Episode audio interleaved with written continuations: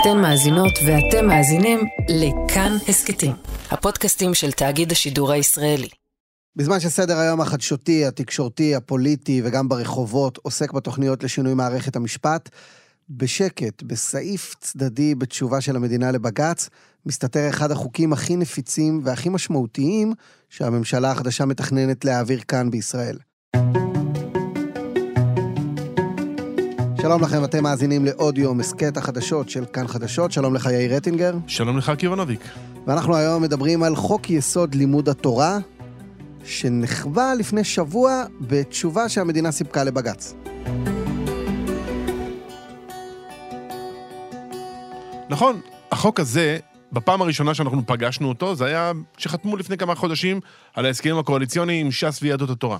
רציתי להודיע לך שבזכות התמיכה הציבורית האדירה שזכינו לה בבחירות, עלה בידי להרכיב ממשלה. שם דובר על העניין הזה, חוק יסוד לימוד תורה, נזרק לחלל האוויר, וכמו שאתה יודע יותר טוב מכולם, כמעט, מה שנכתב בהסכם הקואליציוני זה לא בהכרח משהו שהופך למציאות.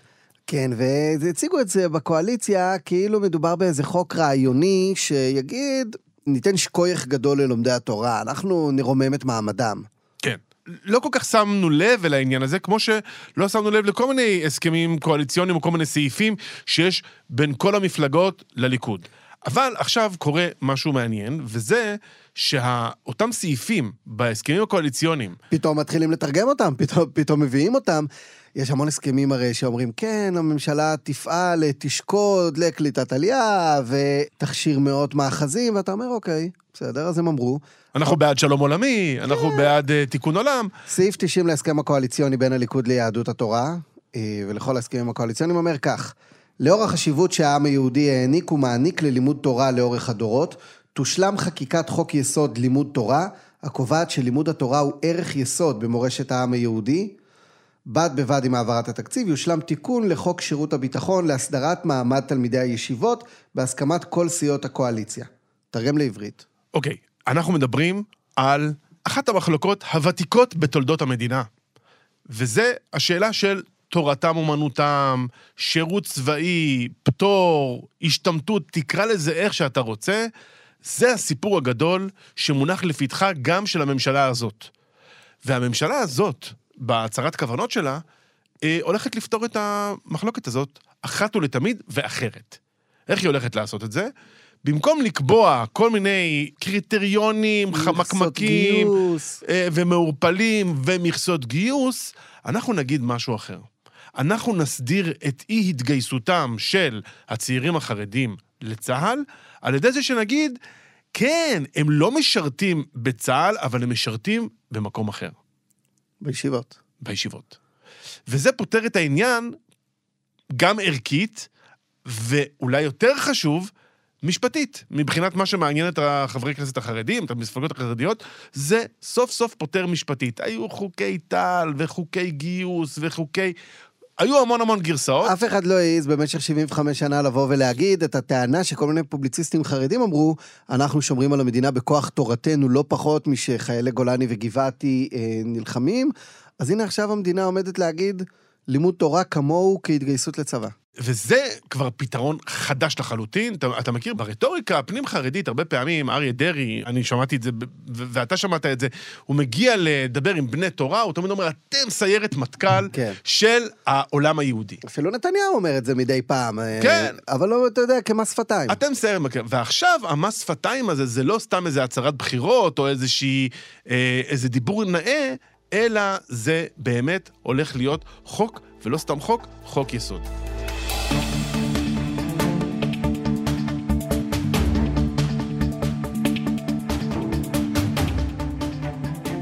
מה קרה עכשיו אבל? למה אנחנו מדברים על אותם סעיפים בהסכמים הקואליציוניים? כי הסעיפים האלה מצוטטים כלשונם במסמך שהמדינה העבירה לבג"ץ. בניסיון, לא חשוב, יש איזה משהו טכני, רוצים להאריך את החוק הקיים, הלא כל כך טוב. רוצים לדחות קצת את הדיון על גיוס חרדים, שנמשך כבר עשרות שנים. בדיוק, אומרים לבג"ץ, תקשיב, אנחנו יודעים שאתה רוצה לפסול את חוק הגיוס הנוכחי, תתאפק טיפה. כי אם תתאפק טיפה, מה, לא הרבה, חמישה חודשים, אתה תראה שאנחנו, הממשלה, נחוקק חוק חדש, וסוף סוף, אחת ולתמיד, נפתור את המחלוקת. ואם תתאפק טיפה, אז נעביר את החוק, אבל כבר לא תוכל לפסול אותו. כי הרי בג"ץ התערב אין ספור פעמים בכל מיני חוקי גיוס, ואמר את הדבר הבסיסי, שזה חוסר שוויון קיצוני, ששני בחורים ישראלים באותו גיל, אחד יצטרך להסתובב שלוש שנים עם דיסקית זיהוי חללים, ויצטרך לתת שלוש שנים לצבא, ואחד לא. אם הרפורמה המשפטית תעבור במקביל, למשל, אה, רק השבוע עבר בכנסת בקריאה ראשונה חוק שאוסר על בג"ץ להתערב בחוקי יסוד. הנה, חוק יסוד לימוד התורה. שופטי בג"ץ לא יוכלו לחוות את דעתם על הטענה הגפנית, הדרעית, שאומרת שלימוד תורה הוא בעצם כמו גולני. אה, וזה משהו, תשמע, 75 שנה התחבטו, שברו את הראש, מאז פגישת בן גוריון חזון איש בשנות ה-50, שהגדירו את הפטור הקטן לכמה מאות לומדי תורה, עד היום המדינה מנסה למצוא דרך לגייס את החרדים. והנה נמצאה הדרך. הנה. יש שוויון בנטל. הנה הפתרון. אם אתה בגולני ואני בישיבת פוניביץ', אנחנו שווים. אנחנו שנינו נושאים בנטל. אתה תישא בנטל, ואני אשא בנטל. אתה עם דיסקית זיהוי חללים, ואני עם גמרא. מעניין אם יהיו מכסות בעתיד הקרוב של חילונים שרוצים לשאת בנטל התורה. כן. כלומר, יוקמו ישיבות, ירצו לבוא לפונוביץ', מה קרה? אגב, זה, זה באמת שאלה מעולה, מה אומר החוק הזה מבחינתם של חילונים. יכול להיות שאני באמת לא אמור ללכת לגולני. אולי באמת אני אמור ללמוד תורה. יכול להיות שמי שילמד מספיק שנים בישיבה החילונית בינה, או בישיבות חילוניות שאני בטוח שיקומו, וכבר מתחילים דיבורים על זה, אה, ילמדו שלוש שנים, ואז יתגייסו כמתנדבים אם הם רוצים, או לא, אבל תאר לך את הכתבה הראשונה על החילוני הראשון בפונוביץ'. כן, עשה אבל- היסטוריה. אבל לדעתי מסתתרת פה שאלה עוד יותר נפיצה. כשאתה אומר תורה, למה אתה מתכוון? או... יבוא גלעד קריב ויגיד, אני התורה. זאת התורה. אני עומד בחוק יסוד לימוד תורה, למה? כי אני, יש לי תורה משלי. מדוע עדיפה התורה שלך בפוניביץ' מהתורה שלי בהיברו יוניון למה קולג'? הפרשנות שלך? זה אגב אה, מוקש מאוד מאוד גדול, כי משפטית, גלעד קריב צודק. משפטית, התנועה הקונסרבטיבית צודקת. משפטית, גם חילוני, גם אה, אה, דניאל ובר שיושבים פה מעבר לזכוכית, יגידו, אנחנו לומדים תורה, אנחנו רוצים ללמוד את כתבי מדונה ביחס לתורה, זאת תורה, והם צודקים. אבל אז יבוא לבית משפט, ורפורמת לוין כבר עברה, ולכו תחפשו. כאילו זה מעביר קצת את, ה, את המלחמה לשדה של התורה. אם אתה עד היום התווכחת בשאלה מהו שירות צבאי, היום תתווכח בשאלה מהי תורה. מהו לימוד תורה, מי הוא זה שנושא בנטל של התורה. אבל באמת, צחוק בצד, או דמיונות אה, אה, קדימה בצד, זה חוק מהפכני. זה חוק מהפכני, זה חוק שאומר אמירה משפטית, אבל גם אומר, הוא גם אומר אמירה מוסרית מאוד מאוד יסודית לגבי כל השאלה של המדינה וכל השאלה של החברה הישראלית, כל השאלה של השירות, כל השאלה של האזרחות. מהי אזרחות במדינת ישראל? אתה יכול לשבת בישיבה, או לפחות אפילו להיות רשום בישיבה, ולא לדעת כלום על הגמרא. אם אתה רשום בישיבה, אתה נושא בנטל. זו אמירה מאוד מאוד כבדה, לא רק על חרדים, אולי אפילו יותר מאשר על חרדים, על מי שאינם חרדים. מה הם חייבים למדינה? מהי האזרחות שלהם? השוו בעצם את אה, קבוצת לומדי התורה אל הקבוצה המשרתת, שעד עכשיו, עד לרגע זה, נחשבת חברתית, סוציולוגית, האליטה. אנשים נמדדים, תראה את מחאת המילואימניקים.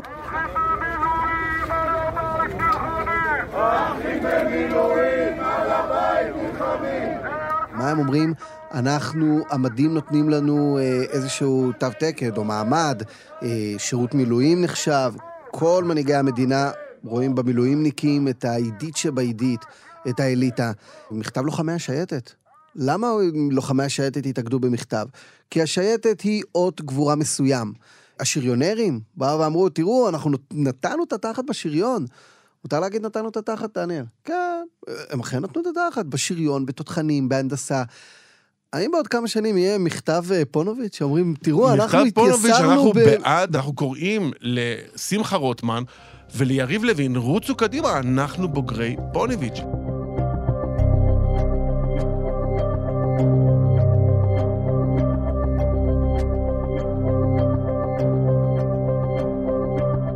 אז בוא בשלב זה נצלול אל תוך עולם הישיבות ואל תוך ההשקפה החרדית הטהורה, שכבר שנים טוענת את הטענה שהנושאים בנטל בישיבות הם לא פחות ואולי יותר מהנושאים בנטל הפיזי אה, במדים ירוקים.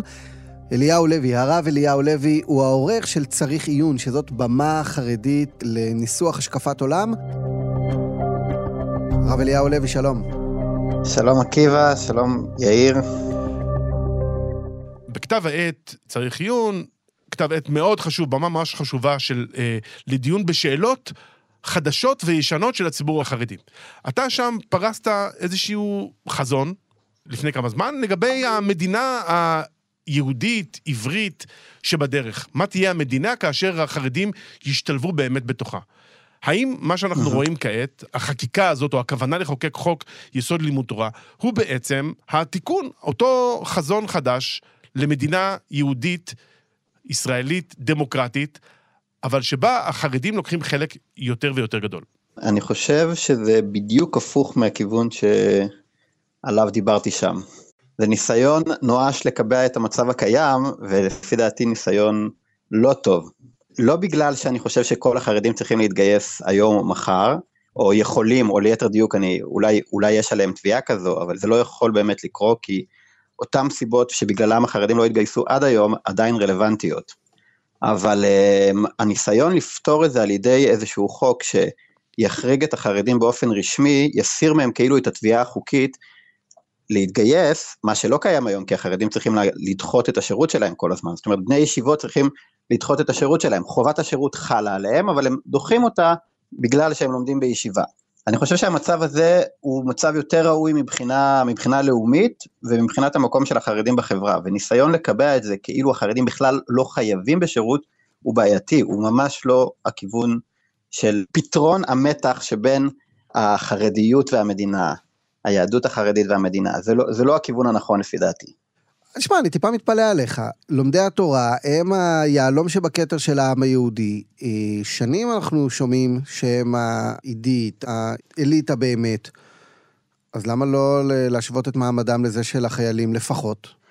תראה, אני לא אומר בהכרח שצריך לגייס את כל בחורי הישיבה, זה לא מה שאמרתי, השאלה היא איך אנחנו פותרים, יש, המתח בין הציבור החרדי והמדינה, שהביטוי הכי חזק שלו הוא הגיוס, הוא לא רק הסיפור של לומדי תורה, לומדי תורה זה חלק קטן מהסיפור, הרי אנחנו יודעים שהסיבה, אחת הסיבות שכל החרדים, כל מי שמשתייך לציבור החרדי לומד בישיבה, זה בשביל שלא יצטרכו ללכת לצבא ולא הפוך. כולם מודים שיש ישיבות, כל המושג הזה של ישיבות אה, בינוניות ומטה, זה מסגרות שמחזיקים את הבחורים אה, עד, עד שהם יתחתנו, או לא יודע, עד איזשהו שלב מסוים, אמ, זה לא מסגרות שאתה יכול, ש, שמישהו יגיד שיש שם את היהלום שבכתר כמו שתיארת. יש איזושהי תפיסה שכל בחור חרדי צריך להיות באיזושהי מסגרת של ישיבה, זה ישמור עליו מפני העולם, ואם הוא יתגייס אז הוא כבר יתנתק מהציבור. עכשיו, אני לא אומר שזה לא נכון, אבל המתח הזה לא קשור להערכה כלפי לימוד תורה. הוא קשור לסיבות אחרות, אנחנו צריכים להפריד בין המתח שיש בין החרדים למדינה לבין השאלה האם אנשים שבאמת מקדישים את החיים שלהם ללימוד תורה, אנשים שאפשר להסתכל עליהם בתור אנשי רוח, האם האנשים כאלה צריכים להתגייס או לא? זה שתי שאלות שונות.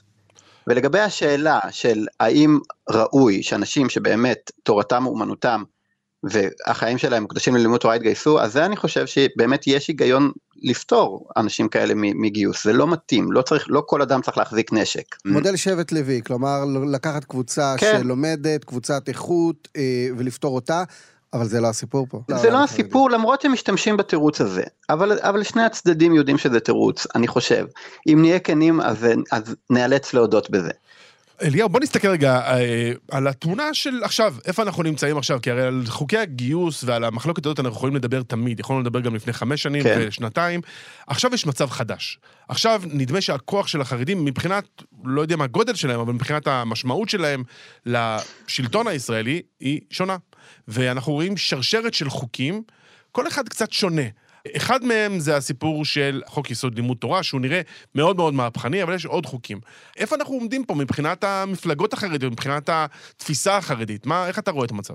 אז זה מצב מאוד מבלבל ואני חושב שהדברים הולכים לשני כיוונים ואני רוצה קצת להסביר את מה שאמרתי מקודם על הפתרון הבעיה של אה, גיוס בני ישיבות.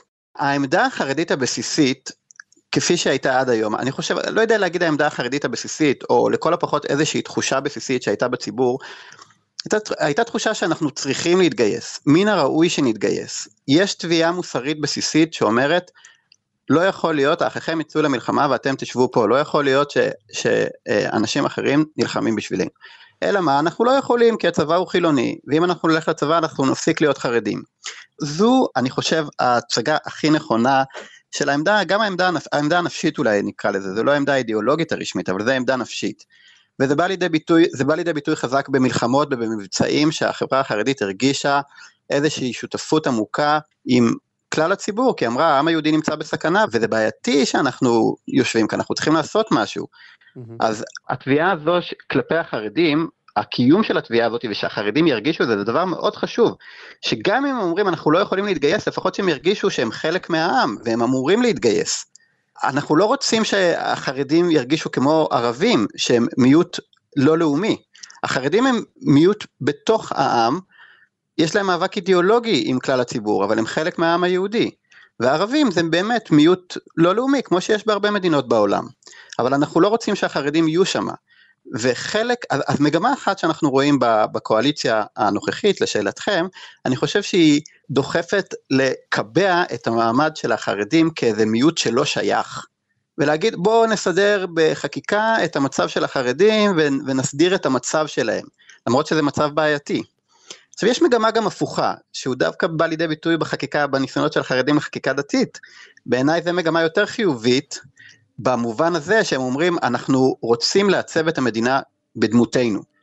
ואנחנו עושים את זה דרך האמצעי של הכנסת. למה למשל הכוונה חוק החמץ? אני מבקש לומר, הרי אי אפשר שאנחנו מדברים על חוק החמץ מבלי שאנחנו מדברים בכל אופן על ההיסטוריה של העם היהודי.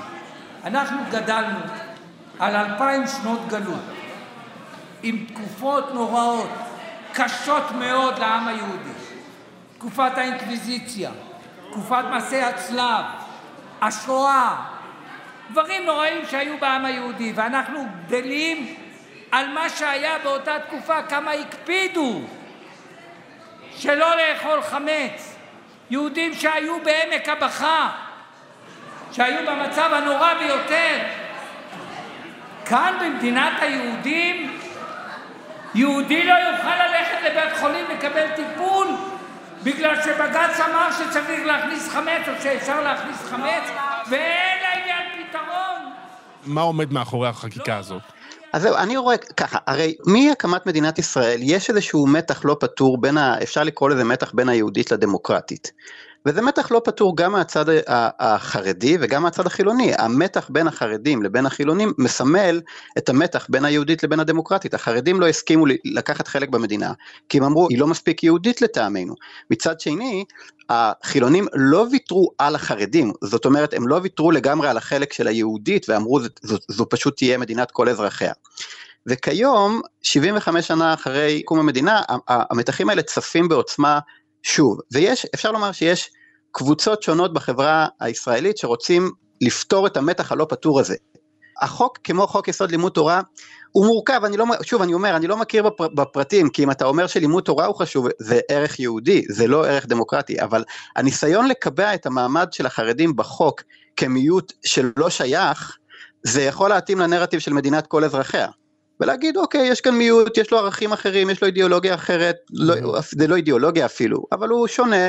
בוא נשאיר אותו כפי שהוא נפתור אותו מהחובות האזרחיות מתוך איזושהי אידיאולוגיה רב תרבותית כזו או אחרת. אז אתה אומר אליהו בעצם אם אני מסביר את דבריך אתה אומר מי שמוטרד מחוסר השילוב או הבדלנות החרדית צריך להיות דווקא מעודד מחוק החמץ.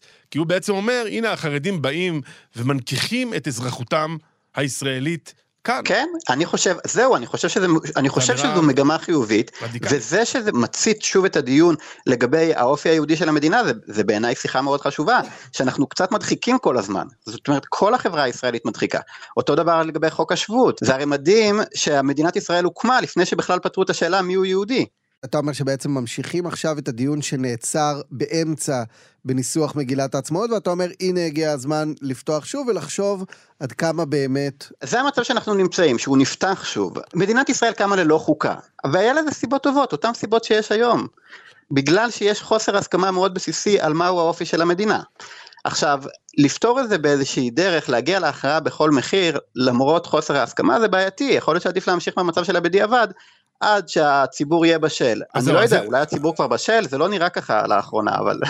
כן, אז זהו, השאלה אם הציבור החרדי בשל, וגם ממש לסיום, אני רק רוצה לשאול אותך שאלה, האם באמת כל ההיגיון הזה שאתה מכניס פה לתוך המהלכים האחרונים, הוא באמת ההיגיון של גפני, גולדקנופ ודרעי, או שזה איזשהו אה, ניסוח יפה של משהו שהם עושים אה, כי הם יכולים? תראה, אני חושב שזה מדהים, אם אתה מקשיב לרטוריקה של אה, גפני וגולדקנופ, אז יש משהו מדהים, הם פתאום נשמעים הרבה יותר ציונים. אני לפעמים שומע אותם ואני אומר, יש להם בעיות באשקופק. בניסוח חרדי. אה, בעיות הם בהשקפת שכחו עולם, מה הם זה לא, להיות לא, חרדים, אתה אומר. כן, כן. אה, הם פתאום נשמעים ציונים, הם מתחילים לדבר על מדינה יהודית, מה זה הדברים האלה? יתד נאמן צריך לעורר מחאה מדי פעם על שליחי הציבור שלו.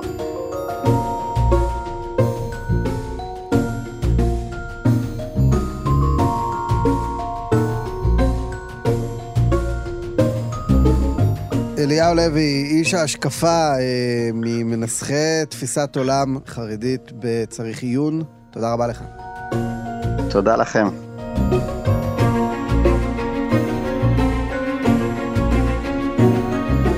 אנחנו מדברים הרבה על החוק של אה, לימוד התורה, כי הוא באמת רעידת אדמה, אבל הוא בא בתוך חבילה מאוד גדולה של חקיקה, חוקי דת ומדינה, שהמאזין החילוני רואה אותם ואומר, בואנה, אני במלחמה על, ה- על הקיום החילוני שלי. כן, אז בוא נעשה טיפה סדר. תראה, חקיקה דתית תמיד הייתה במדינת ישראל.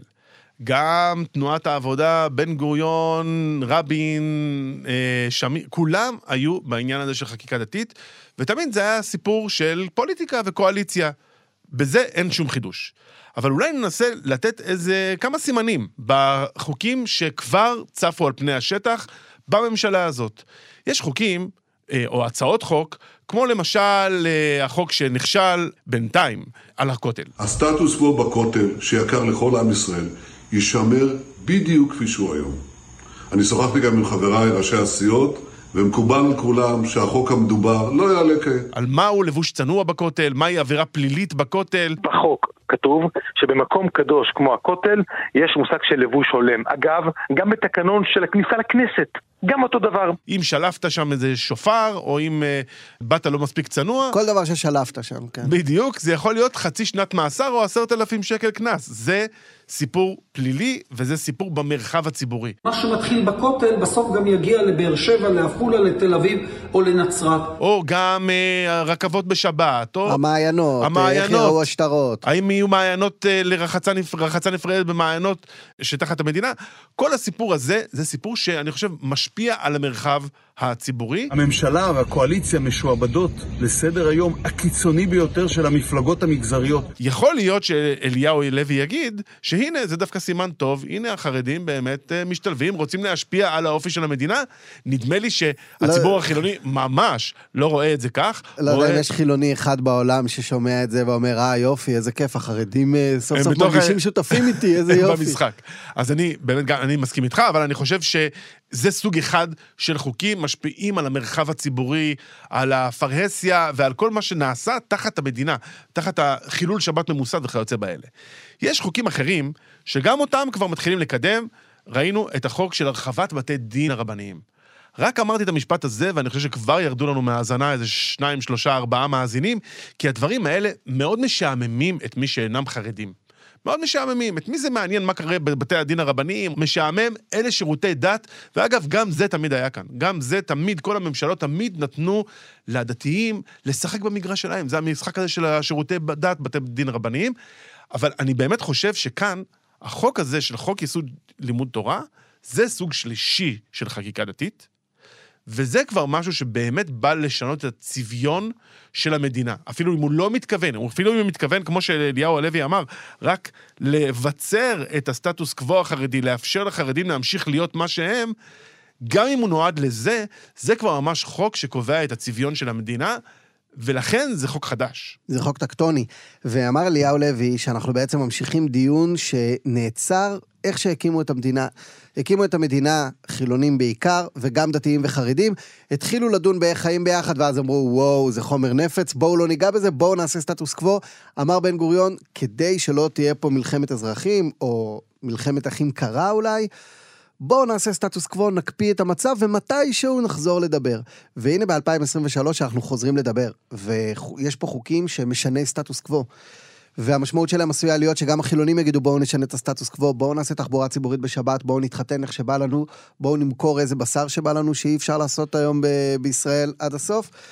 אה, יש פה ניסיון מאוד מעניין לשנות את הסטטוס קוו, אבל הציר של חוק יסוד אה, לימוד התורה, או חוק יסוד הפטור מגיוס, גם הסוגיה הזאת שוברים עליה את הראש מנהלי המדינה מאז הקמתה.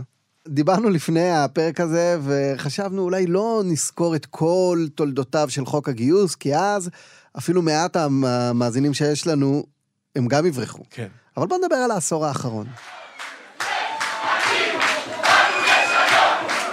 לפני...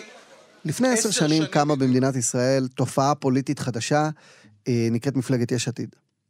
שהיא, לא זוכרים, הדגל המרכזי שלה, העצום שלה, היה, אה, היום קוראים לזה אנטי-חרדי, אבל לא היה לעומתי לחרדיות. איש בכל הקואליציה או באופוזיציה, איש ביש עתיד, איש לא שונא אותם, איש לא מנסה להתנכל להם. כל מה שאנחנו מנסים לומר להם בלילה הזה הוא שאנחנו כבר לא יכולים לחיות עם הסידור הישן, אנחנו כבר לא עומדים בו, הוא צריך להשתנות. הוא אמר, איפה הכסף? כלומר, בואו נפתח את הכלכלה ונראה את השותפויות בעול הכלכלי. ללכת לעבוד זה השוויון בנטל הכלכלי. בתחילת הערב הזה הבאתי נתון, 84% מהגברים החרדים עבדו ב-1979.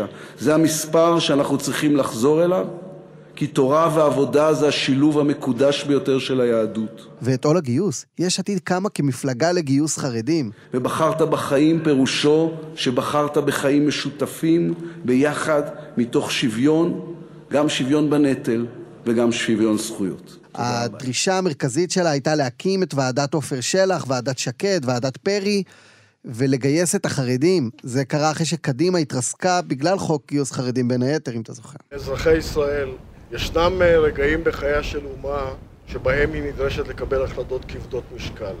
יש רוב ברור בקרב אזרחי ישראל לשינוי יסודי בחלוקת הנטל ויצירת משוואה חדשה של שירות לכל.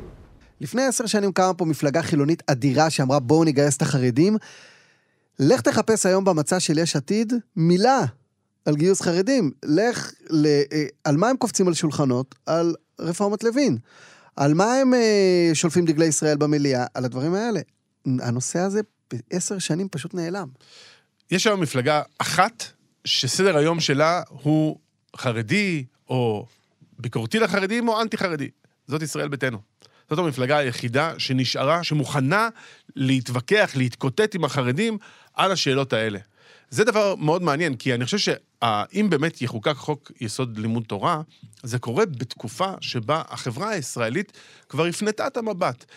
היא אף פעם, היא מעולם לא ממש נהייתה אדישה. אין אדישות כלפי הסיפור הזה, זה סיפור שיושב בלב החברה. אם אתה מסתכל על הנציגות הפוליטית, אתה רואה שהסיפור הזה הוא די מינורי. אומרים, גם, גם מי שמאוד חרד להשתלבותם של החרדים, מדבר היום יותר על הסיפור של תעסוקה, כלכלה, השתלבות כזאת, אזרחית, ולא השתלבות צבאית. הסיפור של השירות בצבא, זה אומר הרבה מאוד, אני חושב, על, על החברה הישראלית, כבר פחות בעניין. ישראל ביתנו, מפלגה קטנה, אולי תגיד, הרבה פחות חשובה מיש עתיד, היא היחידה שבכלל עוסקת בעניין הזה. היא מפלגה אה, שלפני ארבע שנים, לא רבים זוכרים, הלכנו לבחירות השניות בגלל חוק הגיוס. במאי 2019, ליברמן, כולם חשבו שייכנס לממשלה, כולם חשבו שתוקם ממשלת 65 ח"כים. אם אתה זוכר, היה בלי ליברמן תיקו 60-60. בלילה שבו נתניהו אמר בכנסת... בגלל גחמות אישיות, בגלל הרצון, הניסיון לקבל עוד כמה מנדטים, זה פשוט לא יאומן. פשוט לא יאומן. אביגדור ליברמן עכשיו הוא חלק מהשמאל. אביגדור ליברמן הוא חלק מהשמאל. הוא מגוש השמאל. ליברמן הוא מעכשיו חלק מהשמאל, שומעים ברקע את איילה חסון צוחקת. אז בבחירות 2019, א', כולם חשבו שליברמן יצטרף לממשלה, והוא אמר, אני מצטרף רק אם מגייסים את החרדים. והיום הפרשנים הפוליטיים יודעים להסביר שליברמן לא תכנן להיכנס לממשלה, והוא אמר, אני אקח את המוקש הכי בלתי פציח, הכי בלתי פתיר, בואו ת, תסדרו את גיוס החרדים ואני נכנס. הוא ידע שאין שום כוח בעולם שיצליח לגייס את החרדים. והנה עברו ארבע שנים של ברדק פוליטי, והיום זה אפילו לא ישראל ביתנו, אתה יודע, זה ח"כית אחת, יוליה מלינובסקי. מישראל ביתנו, היא באמת כל הזמן מדברת על זה בכנסת. יש בכנסת הנוכחית שני רמטכ"לים, בני גנץ וגדי איזנקוט. כמה הם מדברים על גיוס חרדים? ממש כלום. לא זוכר. אולי ליברמן עצמו. ואולי זה באמת בגלל שכרגע יש בכנסת נחשול אדיר. יש צונאמי חקיקתי בכנסת שהוא רפורמת לוין, שקוראים לה מהפכת, הפיכת, תוכנית גאולת לוין. כל זה לא מאפשר קשב ציבורי לרעשים הקטנים. ומה שלפני ארבע שנים היה רעידת אדמה פסיכית שמנעה הקמת ממשלה, היום זה איזה מין אה, נישה בשוליים שעושים עליה פודקאסט, ואז המאזינים אומרים, היי, מה הם מתעסקים בזה? יש לנו את אה, לוין על הפרק. כן, אני לא הייתי מרחיק לכת עד כדי להגיד שזה באמת איזה זוטות כאלה. אתה אומר, אל תקטין לי את התחום. לא, זה לא, זה, זה, זה כן עומד ביסוד, ודווקא אני אגיד לך יותר מזה, אני חושב שאם אתה מסתכל, אה, תסתכל טוב טוב במה שקורה במחאה. תסתובב בהפגנות, אתה תראה שהסיפור החרדי מאוד מאוד בוער, דווקא באמת יותר באנשים למטה מאשר בפוליטיקאים, מאשר בנאומים על הבמות. זה כן נוכח מאוד בסיפור הזה, וזה רק מראה שהמחלוקת הזאת לא הלכה לשום מקום. אבל עקיבא, צריך לדון גם בעוד אספקט אחד של הסיפור הזה, וזה, מה זה עושה ליהדות? גם זה סיפור, הרי כשאתה אומר חוק יסוד לימוד תורה, אתה אומר, וואו, התורה היא דבר חשוב. אבל אתה יודע, וגם גפני יודע, וגם אני יודע, שאין לזה באמת קשר לתורה. ואולי הפוך, ברגע שאתה מחוקק חוקים משלושת הסוגים, אתה דווקא גורם לאיזושהי תגובת נגד לאנשים, גם במה שהם חושבים, אבל גם באופן שבו, באופן שבו אתה משתמש בתורה, בערכים הנשגבים ביותר שלנו, בשביל בעצם לפתור כל מיני מצוקות משפטיות, פוליטיות כאלה ואחרות, מה זה בסוף עושה ליהדות. והיו כאלה שהתריעו על כך מראש שבעצם הבעיה, החיבור הגדול בין דת ומדינה, זה לא המדינה, זה הדת. כלומר, אם אני שומע מתוך דבריך, אתה אומר, זה לא חוק שיגדיל תורה ויאדירה ויוסיף לימוד תורה נרחב בעם ישראל, זה חוק שלוקח את המצב הקיים ופשוט משחק עם ההגדרות והופך את לומדי התורה מלא מתגייסים למתגייסים והם אפילו הסיירת מטכ"ל הרוחנית, ועכשיו החברה הישראלית צריכה להתמודד עם ההגדרות החדשות. זה גם התורה. גם התורה. מה זה עושה לתורה, בסוף? בפרק הבא נדבר עם התורה. יאיר רטינגר, תודה רבה. תודה, עקיבא נוביק. ועד כאן הפרק הזה של עוד יום. תודה לדניאל אופיר שערך והפיק גם את הפרק הזה. תודה לחן עוז על עיצוב קול ומיקס. תודה לאסף מוסקוביץ' על הביצוע הטכני ולבר נחמיאס על הסיוע בתחקיר. תודה ליותם רוזנבלד, איש צוות האורחים של עוד יום, ואתם יכולים להשאיר לנו הערות, אה, תובנות, טענות, רעיונות לפרקים הבאים ברשתות החברתיות שלנו, שלך יאיר, שלי, אני בפייסבוק, אינסטגרם, סנאפצ'אט, אה, טיק טוק, מירק, חבר'ה, מקושרים. תודה שהאזנתם, וניפגש בפרקים הבאים, אה?